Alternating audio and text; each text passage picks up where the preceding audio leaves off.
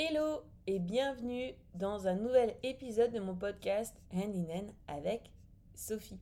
Je suis très heureuse de te retrouver. Je m'appelle Sophie Ménard, je suis formatrice en parentalité à l'approche Hand in Hand et aujourd'hui, pour cet épisode 25, j'ai décidé de parler des écrans et surtout du rapport parfois compliqué que nous parents avons avec les écrans. Est-ce que toi aussi tu es ce genre de parent qui a une petite boule au ventre dès qu'on évoque le sujet des écrans avec toi. Tu sais, cette petite pointe de culpabilité de jamais avoir fait correctement ou ce sentiment d'impuissance d'être complètement dépassé, le tout saupoudré par quelques grammes d'anxiété. Si oui, bonne nouvelle, tu n'es pas seul. Selon un sondage IFOP qui est paru en février dernier, près de deux tiers des parents considèrent que les écrans prennent trop de place dans leur vie et se sentent perdus quant à la façon d'accompagner leurs enfants face à la problématique des écrans. Pourtant, il y a des solutions qui existent des pistes pour rééquilibrer la balance et retrouver une, vie de famille plus satisfaisante et des enfants mieux connectés, non pas à leurs écrans, mais à leurs parents. Dans cet épisode, je vais te proposer 7 pistes pour mieux accompagner tes enfants face aux écrans. J'aurais pu en sortir beaucoup plus, mais vraiment, je me suis vraiment concentrée sur celles qui ont le plus eu de succès quand je les présentais aux parents qui ont assisté aux différents ateliers sur le sujet que j'ai animés au mois de juin. D'ailleurs, si ce sujet t'intéresse, je te conseille d'aller écouter un autre épisode de mon podcast, c'est l'épisode 7, que j'avais enregistré il y a un an et qui s'appelait Écran, rendez-nous nos enfants. Et j'ai abordé la façon dont les outils de l'approche Aninen permettent au mieux de gérer les moments compliqués de nos enfants face à cette guerre par enfant qui existe souvent autour des écrans. Dans cet épisode, donc, je te partage les réflexions que j'ai pu me faire suite à des conférences auxquelles j'ai assisté ou des ateliers que j'ai pu animer. Et ensuite, je vais te proposer de faire ton shopping. Laisse de côté les pistes qui te parlent moins et adopte celles qui te font tilt et qui pourraient ensuite aider toute ta famille. Alors c'est parti. Piste numéro 1. Je te propose de te renseigner. Genre très très sérieusement. Pour te tenir au courant non seulement de toutes les préconisations en matière de temps d'écran selon l'âge de ton enfant, mais aussi pour savoir ce que disent les dernières études en la matière. En préparant ce podcast, j'ai été bluffé d'entendre des experts reconnus dans leur domaine dire parfois blanc, parfois noir, au sujet de l'impact des écrans sur la santé mentale de nos enfants. J'ai notamment écouté deux épisodes de l'excellent Ezra Klein Show. Donc c'est un journaliste du New York Times et il interviewait tour à tour deux psychologues qui avaient des avis concordants sur les bases, mais très très distinct sur les mesures à mettre en face des dangers que représentaient les écrans pour nos ados. La réalité, c'est que finalement, on a encore peu de recul sur l'impact des écrans sur nos enfants et nos ados. Il y a certes des corrélations assez claires entre l'apparition des smartphones chez les ados il y a une dizaine d'années et la baisse de la santé mentale de nos jeunes, mais tous les spécialistes n'y voient pas nécessairement un lien absolu de cause à effet. Alors, tant que le consensus scientifique est en cours d'élaboration, la meilleure chose à faire, c'est toi de te renseigner, de te tenir au courant via des sources fiables et gouvernementales, mais également de faire preuve de ton bon sens de parent. Personne ne connaît mieux ton enfant que toi. Certains experts vont de façon très claire vouloir interdire à tout prix l'usage des réseaux sociaux aux ados avant un certain âge. D'autres vont y voir un risque d'isolement social. Au final, c'est toi qui connais ton enfant. Alors navigue au mieux en ayant en tête évidemment tous les risques possibles, mais avec en ligne de mire le bien-être de ton enfant aussi. La piste 2 que je vais te proposer a beaucoup beaucoup fait réagir les parents à qui j'en ai parlé en atelier. Je leur ai proposé d'installer sur leur téléphone toutes les applications ou jeux auxquels jouaient leurs enfants. Et ce pour deux raisons. D'abord, pour ne pas tomber dans un scénario où c'est l'enfant qui apprend aux parents les subtilités des différentes apps ou des différents jeux croisant mon expérience. Cela fout vraiment le coup de toujours garder une longueur d'avance sur son enfant dans ce domaine. Ensuite, parce que du coup, tu pourras facilement suivre les réflexions, partages et anecdotes de ton enfant sur son appli préférée plutôt que de décrocher au bout de 5 minutes et d'avoir l'impression que désormais vous vivez dans deux univers parallèles. Il y a trois mois, j'ai installé TikTok sur mon téléphone. Et genre, très sérieusement, j'y ai même posté quelques vidéos à Ninen avec Sophie, histoire de voir. Bon, alors l'expérience a été de courte durée. Non, je ne suis pas devenue addict à TikTok. En fait, j'ai trouvé l'appli hyper invasive avec un contenu de très très bas niveau et limite je me sentais agressée à chaque fois que j'avais le malheur d'ouvrir l'application.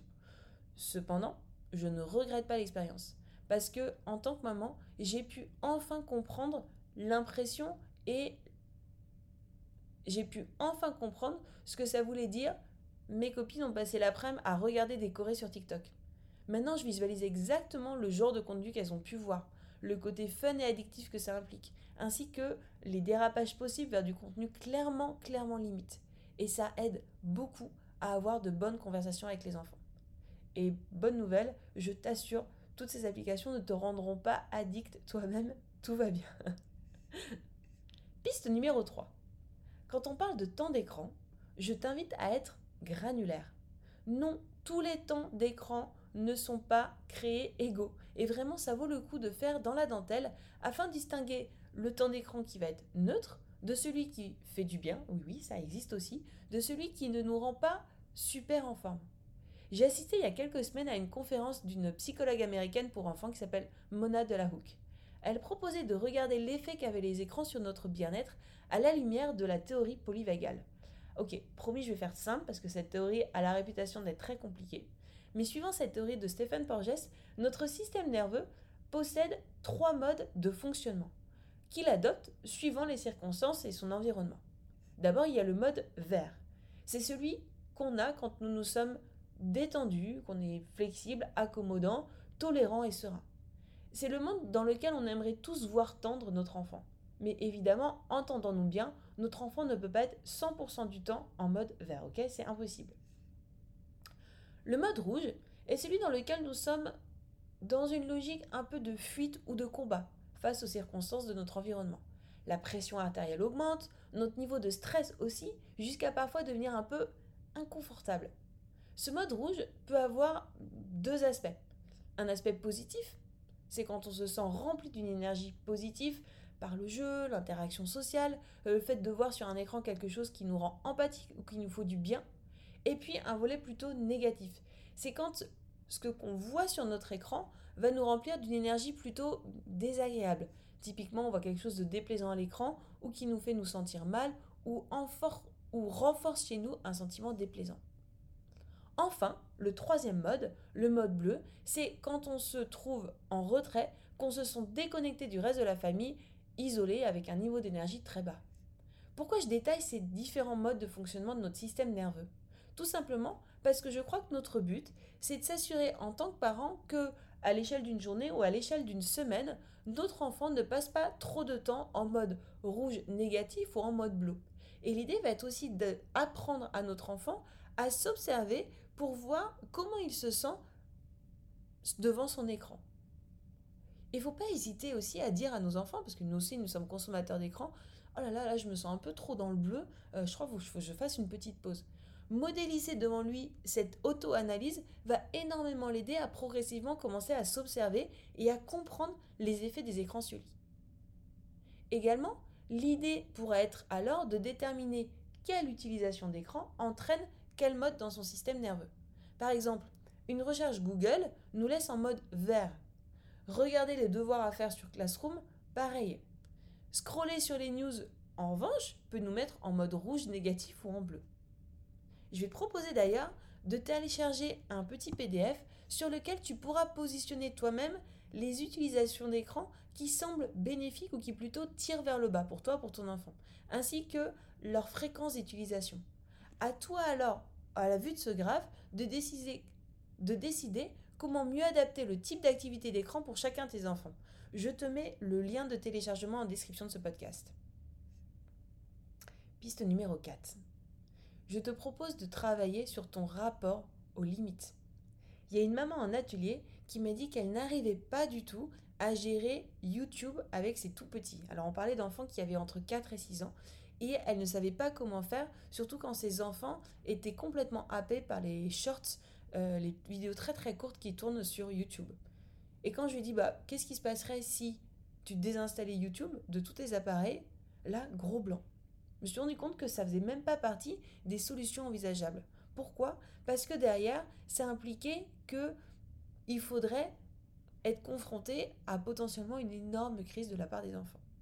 Et j'entends trop trop souvent des parents qui se sentent culpabilisés à l'idée de repousser le jour où leurs enfants auront un téléphone ou une PlayStation ou un accès à des réseaux sociaux. Là-dessus, une fois que tu es informé sur les risques possibles, c'est vraiment à toi de décider.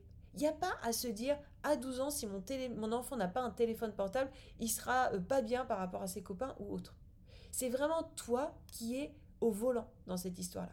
Et la difficulté, en revanche, va sans doute être d'une part de s'affranchir de la pression sociale, mais également de risquer d'être catalogué, de risquer d'être catalogué comme un parent impossible aux yeux de ses enfants.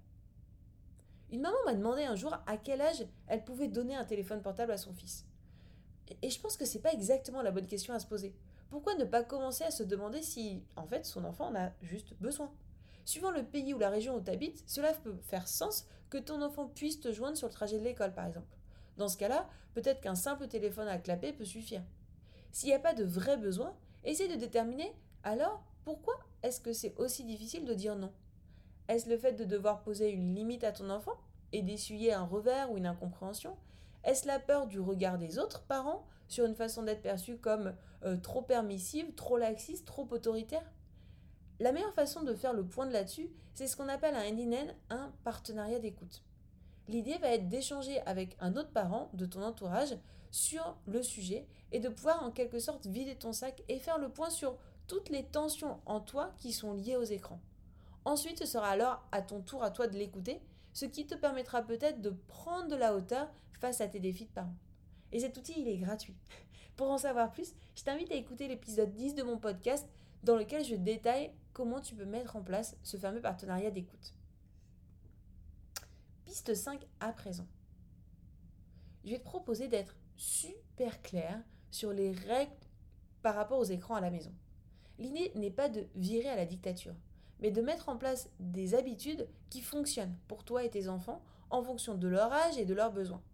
Cela peut aller de pas de portable à table, pour les parents comme pour les enfants, à l'iPad reste dans la chambre des parents entre 21h et 8h du matin. D'ailleurs, pour t'aider à déterminer les règles et pour être un petit peu euh, plus créatif, je vais t'inviter à aller faire un tour sur un site qui s'appelle www.healthychildren.org. Il y a une rubrique qui s'appelle Media Use Plan. Alors le site est en anglais, mais avec un peu de chance, tu seras capable d'aller voir de quoi il en retourne. Je vais te mettre également le lien en description de ce podcast. Sur ce site, tu pourras créer ce qu'ils appellent le plan média pour chaque membre de ta famille. Tu pourras ensuite imprimer une feuille par enfant ou par membre de ta famille pour bien les garder en tête. L'idée évidemment de les mettre et de les afficher. L'idée, ça va être d'afficher chacun de ces plans de façon très visible chez toi. Et quand tu remplis ces plans, je t'invite à faire ce travail vraiment en tête à tête avec chacun de tes enfants, uniquement quand tu te sens sereine, détendue et bien connectée à ton enfant. L'idée d'avoir un plan média comme ça et de le faire via une application, ça implique qu'il n'y a rien de personnel ou de punitif dans cette espèce de règle, de mise en place des règles de l'écran. C'est objectif, tu coches les règles qui t'intéressent, tu décoches celles qui n'ont pas lieu pour toi, qui ne fonctionnera pas, et tu peux même créer des propres règles qui ensuite seront imprimées. Piste numéro 6. Alors ça c'est une piste que j'avais déjà évoquée dans l'épisode 7 de mon podcast, mais c'est quoi faire quand arrive la fin des écrans? Quoi faire quand arrive la fin du temps d'écran? Je te propose de toujours, toujours anticiper la fin de ce temps d'écran plutôt que de prier pour que les choses se passent bien. Car oui, il va y avoir des drames. ok? Que tu le veuilles ou pas, ça va arriver. Donc plutôt que de se dire j'espère que cette fois ça va marcher, je te conseille de toujours, toujours anticiper. Alors anticiper, ça veut dire quoi? Ça veut dire que si ton enfant est en mode vert pendant qu'il regarde l'écran, t'as pas grand-chose à faire. Ok, ça va plutôt se passer bien. Il est flexible au moment du temps d'écran, il sera flexible à la fin. En revanche, si tu sens qu'il est en mode bleu, voire rouge, et même en rouge positif, ça peut être plus compliqué puisque potentiellement il faudra poser une limite. Or, si à la fin de cet écran, or, si à la fin de ce temps d'écran, ton enfant se sent connecté et en lien avec toi alors qu'il est en train de regarder quelque chose, la transition vers la suite sera mille fois facilitée. L'idée, c'est typiquement de venir t'asseoir à côté de lui pendant les, je sais pas moi, peut-être 5 minutes de la fin de son temps d'écran. Quoi qu'il se passe, le fait que tu sois là va simplifier cette transition.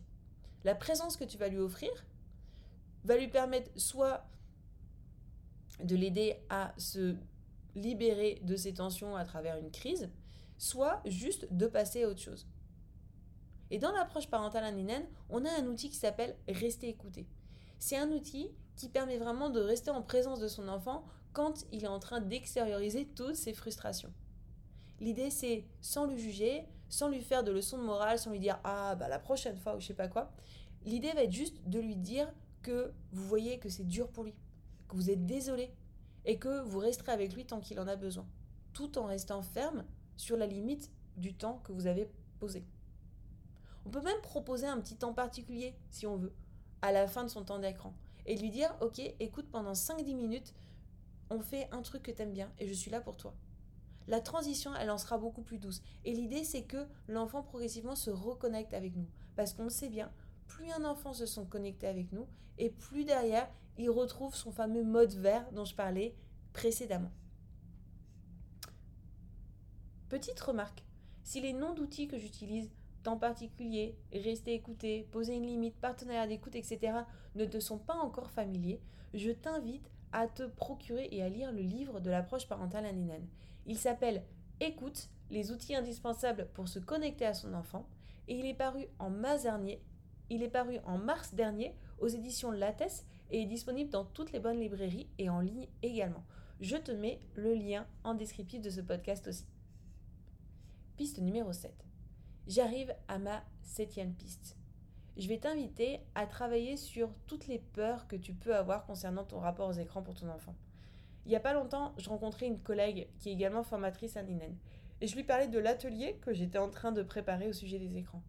Sa réaction immédiate a été Mais il y a tellement de peur et d'angoisse qui se cachent derrière ce sujet. Les parents ont tellement besoin de se sentir soutenus, reconnus dans leurs efforts plutôt que jugés et considérés comme passifs. Et je crois qu'elle a totalement raison. La peur de mal faire peut nous conduire à des raisonnements ou des pratiques qui peuvent être un peu discutables avec nos enfants ou nos ados. C'est comme cette idée de considérer l'écran comme euh, quelque chose qui se mérite et de dire si tu fais ça, alors tu auras des temps d'écran. Et de la même façon, si tu ne fais pas ça, alors je te retire ton temps d'écran. Ce système de punition et de récompense avec les écrans, ça ne fonctionnera pas sur le long terme. Et moi, je te propose de sortir totalement de cette logique et à la peur et à la place de te poser la bonne question. D'où vient cette angoisse chez moi? De quoi j'ai vraiment peur avec ces écrans? Pourquoi je réagis comme je le fais avec parfois autant de véhémence alors que je sais au fond de moi qu'il y a sans doute une meilleure façon de m'y prendre? Et tandis que tu fais ce petit pas de côté, je vais te proposer une petite piqûre de rappel. Ton enfant a de la chance d'avoir à ses côtés un parent comme toi qui va naviguer à vue face à ses écrans et tous ces questionnements qui sont somme toute assez nouveaux et nous obligent à nous repositionner constamment et à nous remettre en cause. Bravo, bravo pour cet inlassable travail de quête de mieux que tu fais pour lui. Tu mérites tout le soutien du monde pour avancer au mieux aux côtés de ton enfant.